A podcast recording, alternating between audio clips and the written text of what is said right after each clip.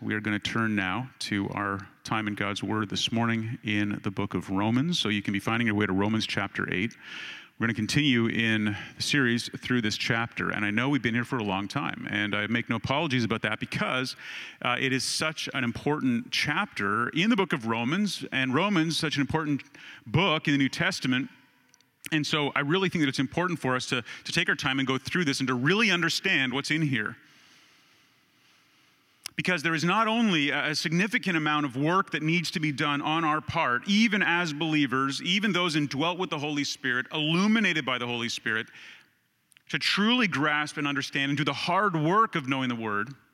But there's also, I believe, on account of how significant this chapter is, a particular assault upon it by the evil one to make you not care or not understand.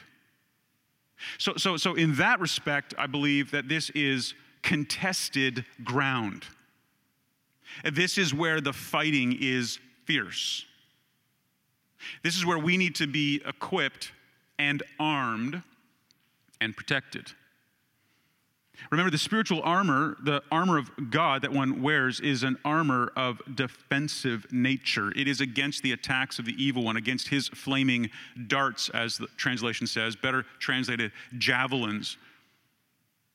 It is that sort of combat that you enter into spiritually, intellectually, emotionally, when you are on a contested piece of ground like this. It's not neutral territory.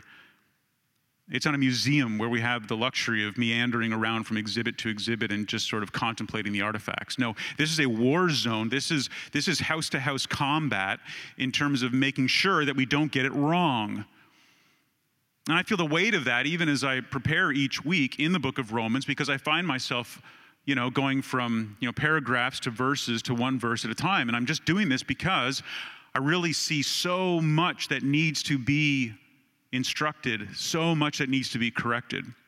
And you may recall that when Paul talks about the particular role of the pastor. The particular role of the pastor is twofold. it, it is one, to, to teach and to exhort and to reprove and rebuke and encourage, but it is also to defend. The primary role of a pastor, as, as one man said, is not to pet sheep, but to protect them from wolves. It is the shepherd's duty to go out of his way and at times to chase off wolves that the sheep have mistaken for sheep. There, there is a very real spiritual battle going on, and it will rage until the day when the resurrection releases us from these bodies of death. And, and so, to the degree of, of, of seriousness and gravity that we come to the text, not, not to be not to be Eeyore type people, not to be discouraging people, not, not to be people that always have this sort of morose kind of attitude towards life and everything is bad and everything is hard. I don't think that's an indication of a spirit filled believer who's supposed to be filled with joy. But the joy that you have is a joy that is reasonable enough to know that it's in the face of a battle, so it can't be just silly kind of joy empty, frivolous kind of joy, careless joy, wandering around in the battle without your armor on. No wonder so many Christians are slain by the wiles of the devil, not to the point of losing their salvation, they're secure in the hands of God, but certainly to the point of being rendered absolutely ineffective in the kingdom. Beloved, let us not be among those so counted. By studying the word and by knowing it and by committing to it and by restricting our attention to it and our knowledge of it, there is built into that a protection from feeling the need to graze in all these foreign pastures simply for the sake of knowing how the grass tastes. I can't tell you how many people repeatedly inform me of things that I don't know because I don't care. I'm not in that field grazing. I don't care what that person is doing in their church or what that theologian has said or how that person has corrupted the gospel. I'm aware, I care if you're led astray by it, but I myself cannot go and learn all of these things in order to be up to speed on it all. Believe me, I've got more than I need right here in contending for the truth. Amen? So please forgive your pastors for not being as knowledgeable about error as you may wish them to be. But praise God for your pastors if they know the truth. All right? I guess that was my introduction. Romans 8, verse 29. Romans 8, verse 29. I'm going to read all the way through 30 to get the context, but 29 will be our verse of consideration this morning. This is the word of the Lord. For those whom he foreknew, he also predestined to be conformed to the image of his Son, in order that he might be the firstborn among many brothers. And those whom he predestined, he also called, and those whom he called, he also justified, and those whom he justified, he also glorified. This is God's word. We're going to take two weeks to cover these two verses really the continuation of the broader argument that began back in verse 26 of Romans 8, and will continue all the way through to Romans 8, verse 39. This, this is the story of redemption. It is the story of redemption, the, the ever unfolding narrative of God's plan that was formed before the foundation of the world to rescue lost humanity from their sin by sending a Savior a mediator, that he might adopt them as children of God and therefore elevate them to the place of co recipients of the inheritance set aside for his only begotten Son to enjoy the glory of the new heavens and the new earth and a new body forever here we see that there are really two aspects of redemption, and we'll cover them over two weeks. Two elements of redemption and two implications. Let me give them to you. If you're a note taker, jot this down or just listen carefully. Two main points, two verses. Number one, we're going to see the purpose of redemption. That's in verse 29. The purpose of redemption in verse 29 the implication is going to be the doctrine of adoption. We're going to do a little mini seminary class today in the sermon. Apologize in advance for those of you who came here looking for something a little light, but we're going to have to go into that to understand it because it is critical to understand the rest of the book of Romans. So, point number one, we're going to look at the purpose of redemption in verse 29 and the implications of that being adoption. And then, number two, next week, the process of redemption in verse 30 the process of redemption and the doctrine of election. I'm going to study the doctrine of election. So, this week, the purpose of redemption, specifically adoption, and next week, the process of redemption, specifically election. Now, this is a glorious doctrine. I will tell you in advance the doctrine of adoption is a glorious doctrine. It, it, is seen represented even in a shadow form here on earth in the wonderful mercy of human adoption, in the loving nature of human adoption, the sacrificial human adoption, but take that to an infinite and eternal degree, and you have what God did for us in Christ when He not only rescued sinners, but adopted them. Oh, how merciful it would have been had He simply disarmed us and not judged us for high treason and executed us and punished us for eternity. How gracious of Him it would have been had He merely issued a pardon. That alone would have been far above anything that we deserved, far beyond anything we could comprehend. That alone would have been a gospel worthy of all of the singing that we did this morning. But, beloved, he takes it beyond that. It is not merely a redemption that says, You are no longer my enemy. I choose not to destroy you. But a gospel that says, My son came so that he could live the life you could never live, to take on the sin you could never pay for so you would be clothed in his righteousness and receive from me all of the rewards and the inheritance and the glory that is due his name because you're found in him. That, that is something beyond our comprehension. And, and if that's not astonishing to you, if that doesn't stir your heart this morning, let me appeal to you to ask the Holy Spirit to awaken it, to quicken it. And ask the question perhaps there isn't really a Spirit of God inside of you. And this might be the day when you finally lay down your arms and whatever you're doing to try to save yourself, and you embrace that truth in faith, believing it as the only thing necessary for redemption. There is no work involved, it's all of grace. Grace alone, through faith alone, in Christ alone, to the glory of God alone, is later in the scriptures alone. Amen? Solas of the Reformation. Five out of the ten points of what really make us who we are in terms of our understanding of the gospel. The rest of those we'll unpack next week. But here, I need you to see in sort of vivid detail what the Apostle Paul wants you to know about the very purpose of your redemption. Remember, if you don't grasp this now, you won't be prepared when the enemy comes and tries to snatch it away from you. If it's held loosely in your hand, Satan, the master spiritual pickpocket, will simply, when you are not looking, snatch it away. And the moment when you need it to hold on to it, it will be gone and you will fall. Understand it, grasp it, protect it, remember it. I had a disturbing conversation this week with a fellow pastor who I was meeting with in the Midwest, and he explained to me the grief that he was experiencing over the fact that his in laws were attending a church not far from here that has veered much of the way off course from a true understanding of the gospel. And he said, I don't understand why they are still there. They know something's wrong, but they don't know how to articulate what's wrong. And I said, I can tell you why, because the pastor who was there before didn't make the effort to instruct the church so that they knew when false teaching arrived. It's wonderful to preach about love. It's wonderful to preach about grace. It's wonderful to preach about all these ways in which to make your life better while you're here. But you know what? At the end of the day, if you're not teaching people the truth of God's word and good sound doctrine and good solid meat, then when the difficult times come, they're not going to be strong enough to know what is true and they're going to find themselves tossed to and fro by every wind of doctrine. Remember that verse? And so I believe that it's pastoral malpractice to not take the opportunity when a verse like this presents itself to dig deep into the theology of it and to tattoo it on your arm so that you never forget it. You don't have to tattoo it on your arm.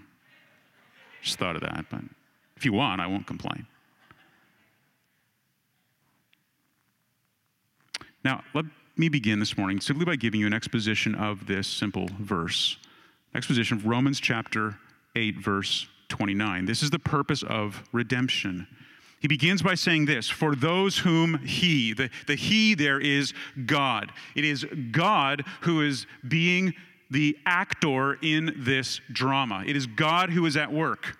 What's the for, therefore? Remember, we said this is an ongoing argument Paul is essentially standing up in front of the Supreme Court of the universe, giving his appeal for a right understanding of the gospel. And as he makes his case, as he appeals this truth, he will say over and over again, for, for, for, and, and, and. And he's layering on argument after argument solidifying for the person who is yet unconvinced exactly what it is that God did for him on the cross through Jesus Christ. And so, all we're doing is, is channeling that argument when we preach a book like Romans. I, I, don't need to add any flourish. I don't need to spend a lot of time consulting commentaries. The argument is right there. It's as clear as the nose on your face. It's not about understanding it, it's about believing it. And so, so allow me to just sort of pull ourselves down and put our nose in the text to make sure we understand what this is saying. The actor here is God Himself. The reason He is saying the for in verse 29 is to connect with verse 28, which said that all things are working together for good for those who love God and are called according to His purpose. You say, How? Well, this is an example of how. This is the continuation. Based on what we covered last week, our understanding of that, he can now say, for, to further validate my claim, notice that those, the ones who love God and are called according to his purpose, those believers are the ones whom God foreknew. Literally means knew before. Knew before. This is used of believers here in verse 29 of chapter 8. It is used later in Romans of Israel chapter 11, verse 2. Just jot that down. We'll get there eventually in one of these years. Romans 11, chapter 2. And it is also used, interestingly enough, of Jesus Christ himself in 1 Peter chapter 1, verse 20. What is Paul saying? Paul's saying that you are foreknown. You are known before, before you were born, before the foundation of the world. He knew you. He didn't have to fast forward the tape of history to figure out what you would be like. He knew who you were, created you, ordained every day of your life, knew it from beginning to end, start to finish, first to last. There is nothing hidden from him, nothing unknown. you're known. You're known in a way that you don't know yourself and that no one else knows you. Consider that. You're known in a way that no one else knows you and you don't know yourself. No one knows what's going to happen to you next. No one knows how it's going to end. No one knows what your last day is going to be like. And you know what? Neither do you. You don't even know yourself as well as God knows you. And so he says here that you've been foreknown before any of this was set in motion. He knew exactly who you were going to be, what you were going to be, how you would turn out.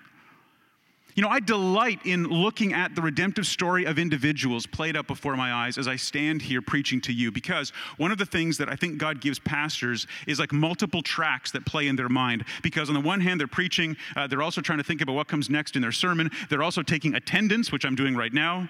Well done, most of you.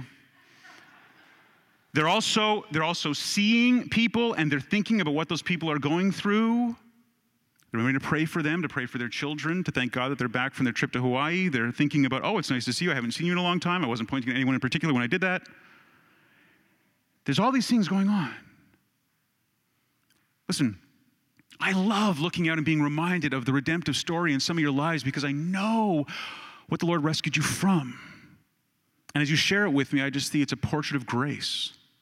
Believe me, there wasn't a single second of your life leading up to your redemption, and there hasn't been since, that God did not foreknow already and ordain. And it is all working out for His glory and for your good. Do you believe that? I hope you do. I hope you do. I hope it makes you patient with the people who are not living up to your expectations. I hope it makes you free from shame and guilt in your own life and pleading Romans 8 1 all the time that there is now, therefore, no condemnation for those who are in Christ Jesus. That's when you're supposed to say amen. Let's try it. There's now, therefore, no condemnation for those who are in Christ Jesus. Amen. Thank you. I need to know you affirm what I'm saying because it's true. Own it. Now, those whom he foreknew, also, the text says in the original, also, we're connecting these, so it's a this and he predestined. What does predestined mean? By the way, it's predestined, not predestinated, as some people say it. It's predestined. He predestined us. It means predetermined. It means set up ahead of time. It means know before it happens. Organize it, build it, wind it up, watch it go. It's there, it's understood.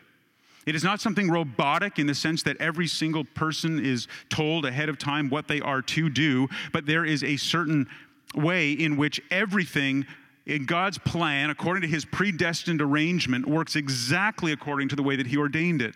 And you might say to me, well, explain to me how you can sort of believe both of those things. How, how can you believe you know, there's a certain amount of responsibility in, in mankind, in the decisions that we make, as evidence in Scripture, and, and yet there is this foreordained, foreknown, predestined life that God sees set on a track that He predestined before the foundation of the world? And the answer is, I don't know exactly how that works, but I believe it. I believe those things and I can hold them in tension. I think that the more we dig into it, the more we realize that even God, in his omniscience and in his perfect ability to, to, to, to plan the life of every individual, they are working together perfectly for his good and, or our good and his glory ultimately. And so, in that, no matter how much we struggle with understanding, the secret things that belong to God, we can at least rejoice in them, knowing that they come from the hand of one who is infinitely good and infinitely righteous. He predestined.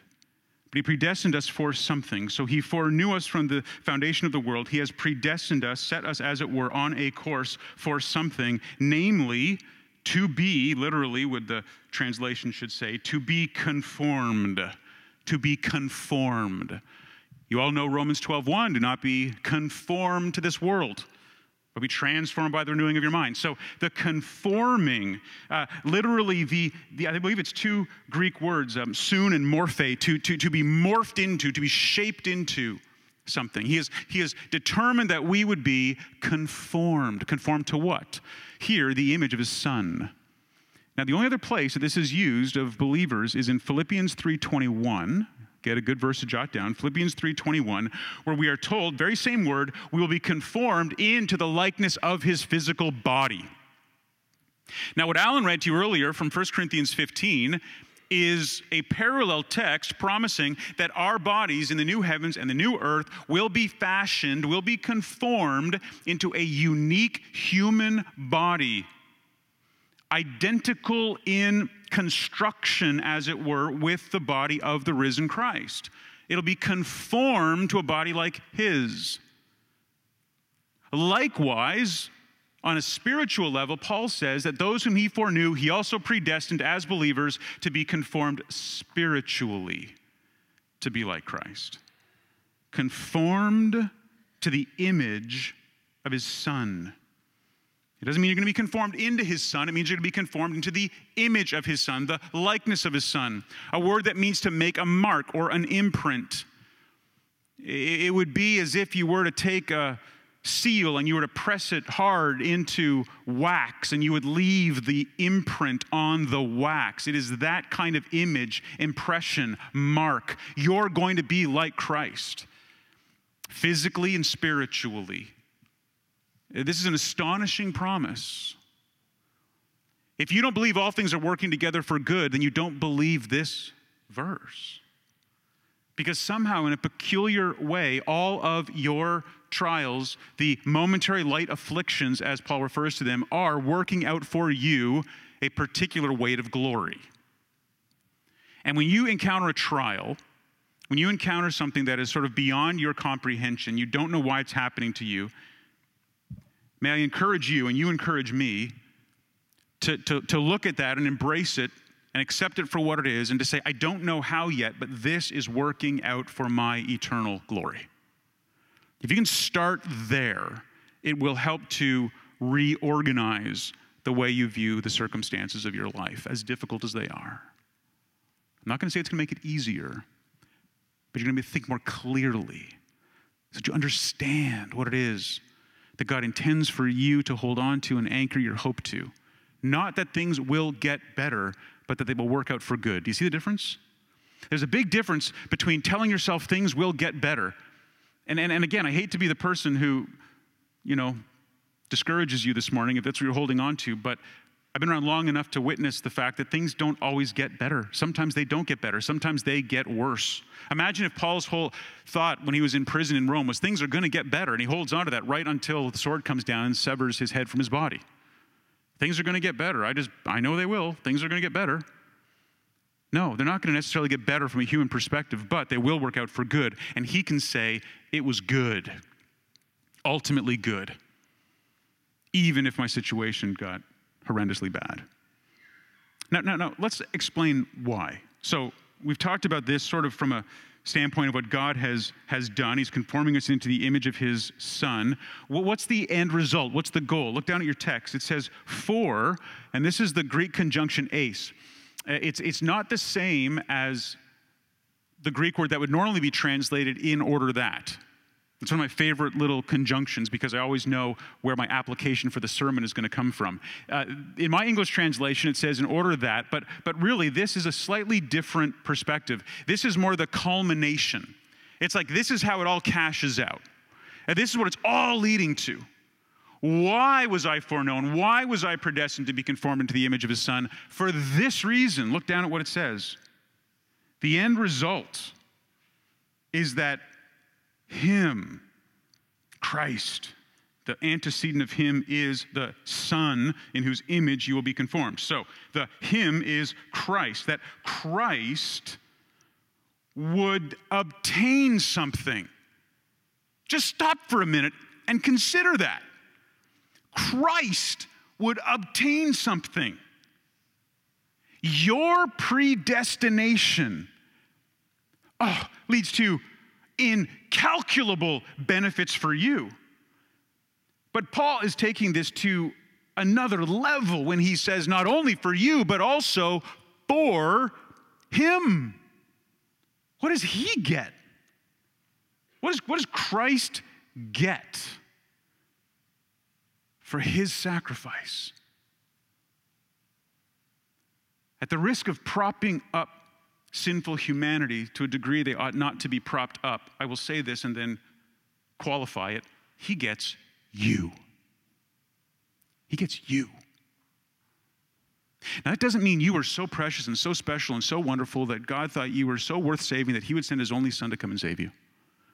That is bizarre, ungodly, unbiblical thinking, and it fills modern so called worship songs. What this shows is that God loved Christ so much that he was willing to rescue lost humanity by sending Christ with the promise that upon redemption he would receive in them a bride and siblings to enjoy the glory of the heavenly inheritance forever. He now, as a result of redemption, has gathered together to himself those who have been conformed into his image as predestined by the Father who foreknew them before the foundation of the world, so that Christ would be, note the verse, the firstborn among many. cover the last word in a moment. The firstborn among many. What does it mean to be the firstborn? Sure, you might say, well, it's pretty easy. Just Take the word apart and you've got the answer. No, it's more than just born first. Firstborn is the firstborn in the Jewish understanding of how children were treated in a family. The firstborn, the firstborn son, was the one who was given a double inheritance. Remember, a double portion of the inheritance because it was his responsibility for looking after the parents and the rest of the family. So, Jesus Christ himself being that firstborn, the lead son, as it were, in a family of siblings, in a family of children. He is going to be your brother. He is your king. He is your Lord. He is your husband, but he's also your brother. And in this regard, we are entered into the very family of God, adopted, clothed in the righteousness of that perfect firstborn son. Friday night, as we were up on the stage looking at all these graduates coming in, I made a comment that seeing them robed like that was an indication of what they've achieved. They go across the stage in a long, dark robe. This isn't something you wear normally. This isn't something you just wear to go out for lunch. I mean, this is special. In fact, most people wear it one time, right? One time. So it indicates something. And there's another little part that goes around, and as a guy who hasn't done a lot of education in the higher levels, I can't even know what that thing's called. But you know, it's like a, oh, a hood, I think it's called. You got a hood, you got a robe, you got cords hanging down, you've got a hat, you got a tassel, I mean, you're, you're dressed in such a way that people are supposed to notice you. You stand out from the rest of the crowd. If there's a gathering of people and one of the graduates, you know who the graduate is because the others don't look like that. They're robed in something that indicates what they have accomplished. And, and I just thought, as, as I was watching them come in and I was praying for them at the beginning, praise be to God that many of these far more than being clothed in the robes that indicate what they have achieved, are clothed in the righteousness of Christ, which is something only He could achieve. That's the gospel in graduation. When you see this, you see an indication of what human beings have achieved, but remind yourself that in the last day, when you stand before the great throne of God, in the assembly of the believers, he says, You're clothed in white, white robes, symbolic of the holiness that was draped upon you, not a holiness you've achieved because of all the good works you did after you got saved, but because of what Christ did and what he did for you, clothing you in his righteousness. Turn your Bibles to Colossians chapter 1, and we're just going to briefly see a parallel passage that I think explains it to us, even more clearly, perhaps. Colossians chapter 1. You're very familiar with it, I'm sure. Beginning in verse 15. Same terminology here that Paul uses to describe what it is that we have in Christ, and then describing Christ himself. Colossians 1, beginning in verse 15. It says, He is the image of the invisible God, the firstborn of all creation.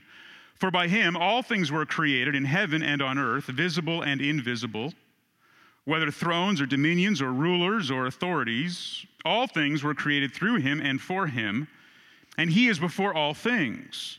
And in him all things hold together. And he is the head of the body, the church.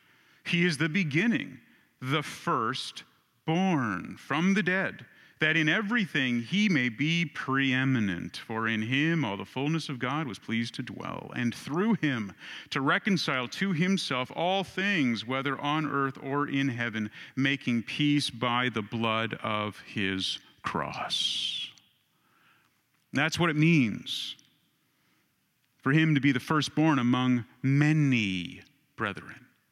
It means that we are going to share with Christ the glory of the inheritance, that all of the things that are promised to him, the infinite, inexhaustible, incomprehensible riches stored up as treasure in heaven by the God who owns everything will be shared among not only his only begotten Son, but also all the adopted sons that are welcomed into his presence through the sacrifice of the firstborn.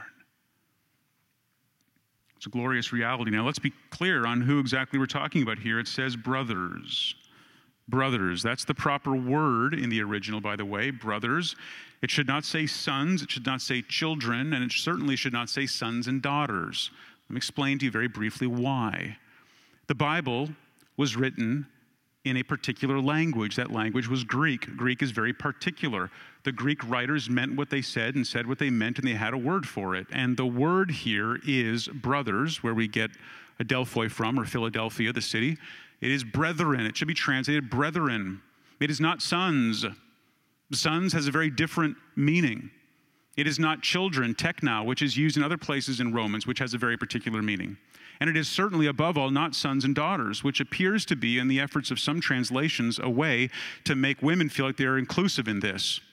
Ironically, when God uses the word sons to describe the relationship that he has with his children, that elevates both men and women to the point of sons being those firstborn sons, the most important sons. It's not about your gender, it's about your place. So, sons is a very important word. Children is a very important word. Brothers is a very important word. The word here is brothers. Let's not do violence to the text by making it say something that it does not say. That came off a little harsher than I wanted to say it, but, but it bothers me. And listen, I'm an equal um, attacker when it comes to translations. You know that, right? It's not just other translations I go after. I go after my own too if it's bad, or the one I tend to use which is why you can make up your own as you go along, as long as it's right. This should say brothers. Why? Because, because the focus here is on the family unit, the brethren. The brethren. In fact, the very concept here of being adopted as sons or conformed into his image, all of these notions of, of coming together aren't even just naturally masculine terms, some are feminine terms. It's talking about men and women together being adopted as brethren, the family, part of the eternal family. So be encouraged today. There is no designation, there is no male or female.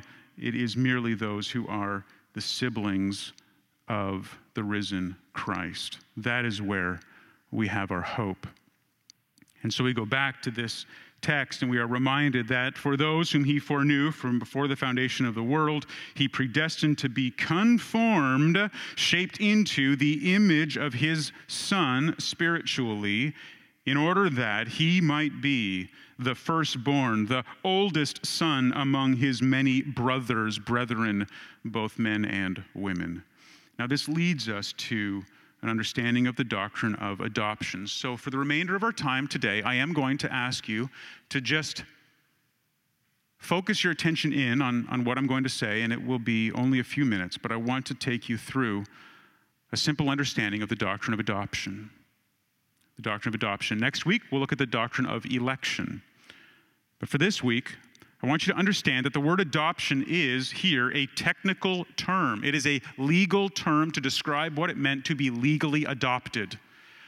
We are not merely guests, we, we are not those who are squatters on the property of God's heavenly abode. We, we are not even foster children, as it were. We are adopted in as full participants in the family. It's a legal term used for adoption.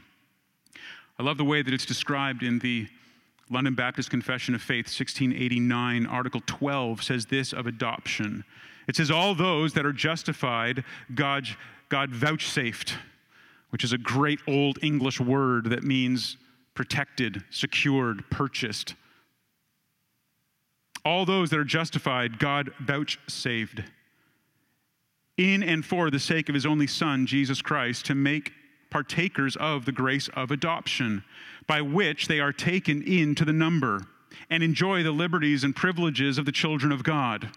Have his name put on them, receive the spirit of adoption, have access to the throne of grace with boldness are enabled to cry, Abba, Father, are pitied, protected, provided for, and chastened by Him as by a Father, yet never cast off, but sealed to the day of redemption, and inherit the promises as heirs of everlasting salvation. Now, that's a long run on sentence, but a beautiful one, isn't it? It's a definition of what it means to be adopted. That's why these confessions took so long to make and have lasted so long, and why it is such a shame why modern pastors with barely a seminary education come to a church planted in some strip mall somewhere, hang out a shingle, and say, I've got my own doctrinal statement. I wrote it last week.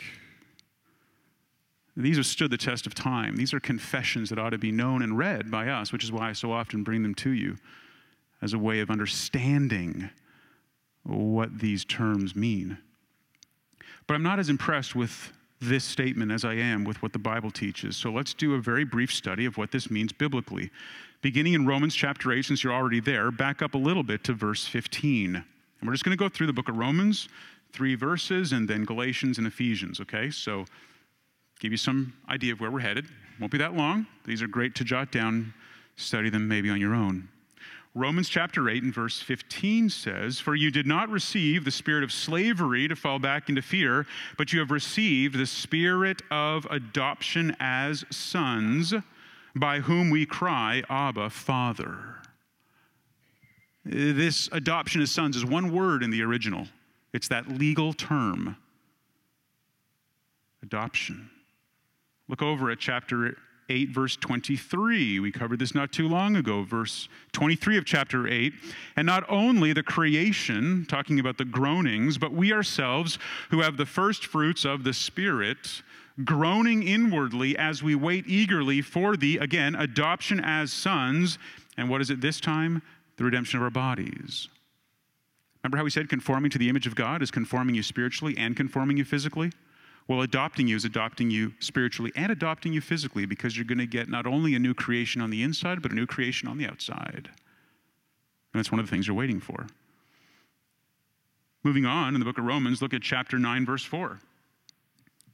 Talking here about the sovereignty of God in election. Chapter 9, verse 4 extends it now beyond just believers, but to the Israelites as well. He says, They are Israelites, and to them belong the adoption, the choice of them among all of the other nations. He says, I chose you not because you were great in number. I chose you because I chose to chose you. He says, I will have mercy on whom I have mercy. You didn't earn it. Believe me, he says, you didn't rise up among the other nations as some top pick, first round draft pick nation for me. In fact, you're at the bottom, and I chose you anyway. He says the adoption, the glory, the covenants, the giving of the law, the worship, and the promises. Two more texts Galatians chapter 4. Keep turning to the right. Galatians chapter 4.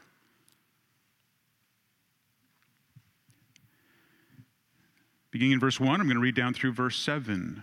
I mean that the heir, as long as he is a child, is no different from a slave, though he is the owner of everything, but he is under guardians and managers until the date set by the father. In the same way, we also, when we were children, were enslaved to the elementary principles of the world. But when the fullness of time had come, God sent forth his Son, born of woman, born under the law, to redeem those who are under the law. Does the law save you? No, it couldn't save you. You have to be redeemed out from under the law. So that purpose we might receive again adoption as sons, same term. And because you are sons, God has sent the Spirit of his Son into your hearts, crying, Abba, Father. So you are no longer a slave, but a son, and if a son, then an heir through God. Everything Paul says in Romans 8. One more text Ephesians chapter 1. Ephesians chapter 1. Let's begin verse 3. We'll take it down through verse. Well, you know what? You can go chapter 1, 3, all the way through verse 14 all of it would be relevant. Let me just read three through six for the sake of time. He says this Blessed be the God and Father of our Lord Jesus Christ, who has blessed us in Christ with every spiritual blessing in the heavenly places, even as he chose us in him before the foundation of the world, that we should be holy and blameless before him.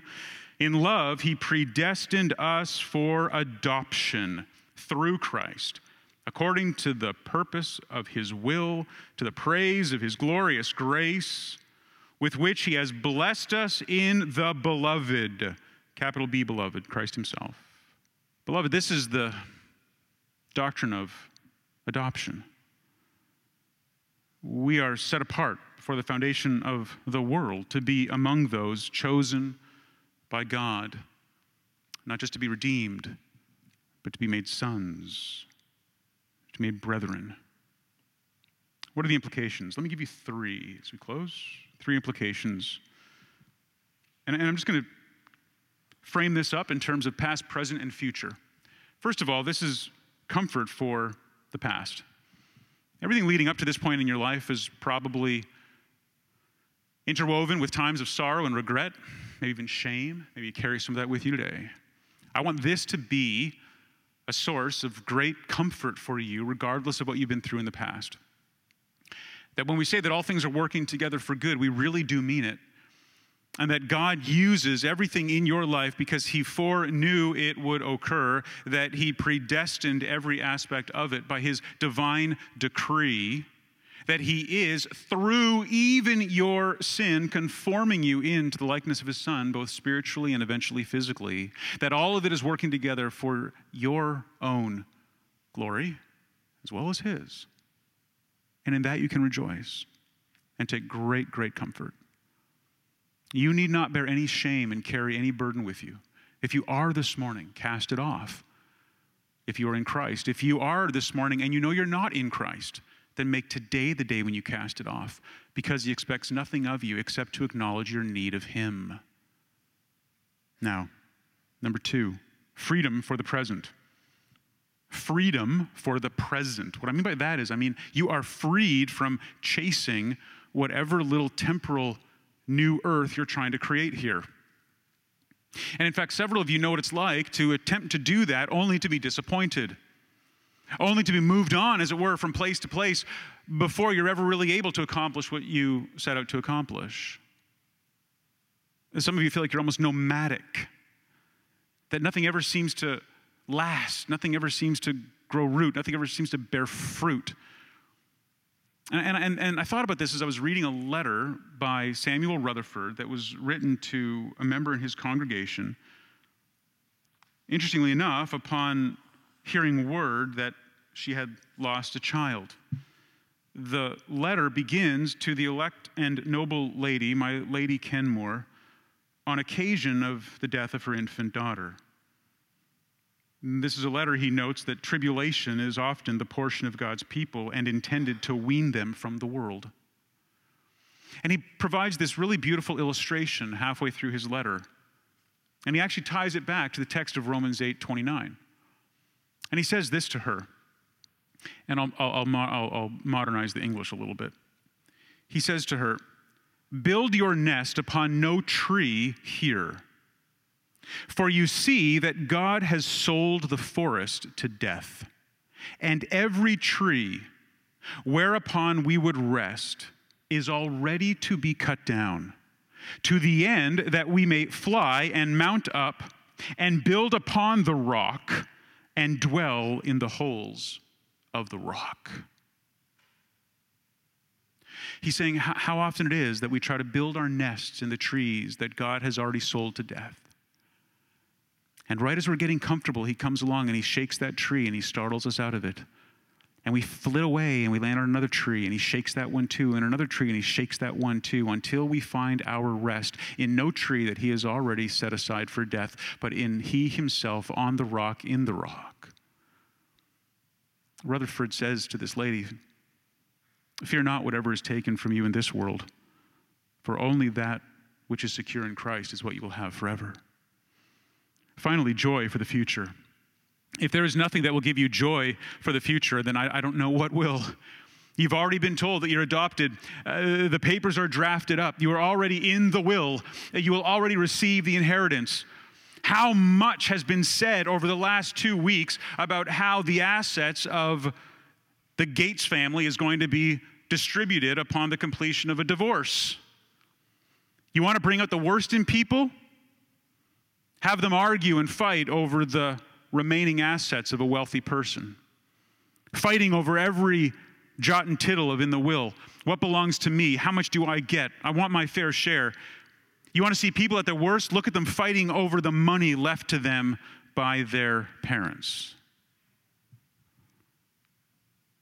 By the way, parents, you don't have to leave anything if you don't want. Spend it all now.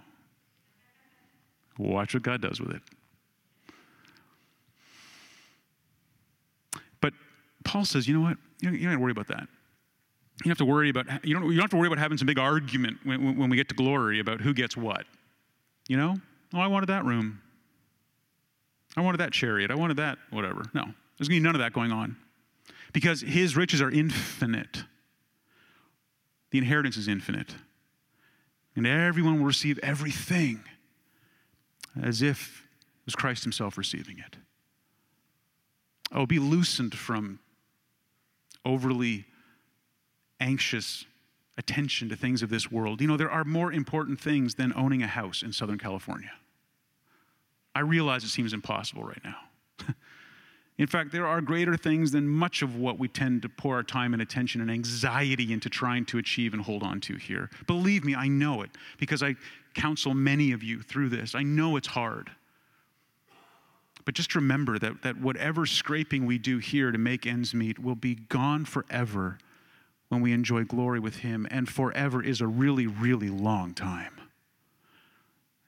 And whatever we had to do here to survive and persevere will be long forgotten the moment we see what awaits us on the other side of this short life, often vain and futile as it is, evaporating like steam only to be reconstituted in the new image, character of Christ, to enjoy Him in His glory forever. Amen?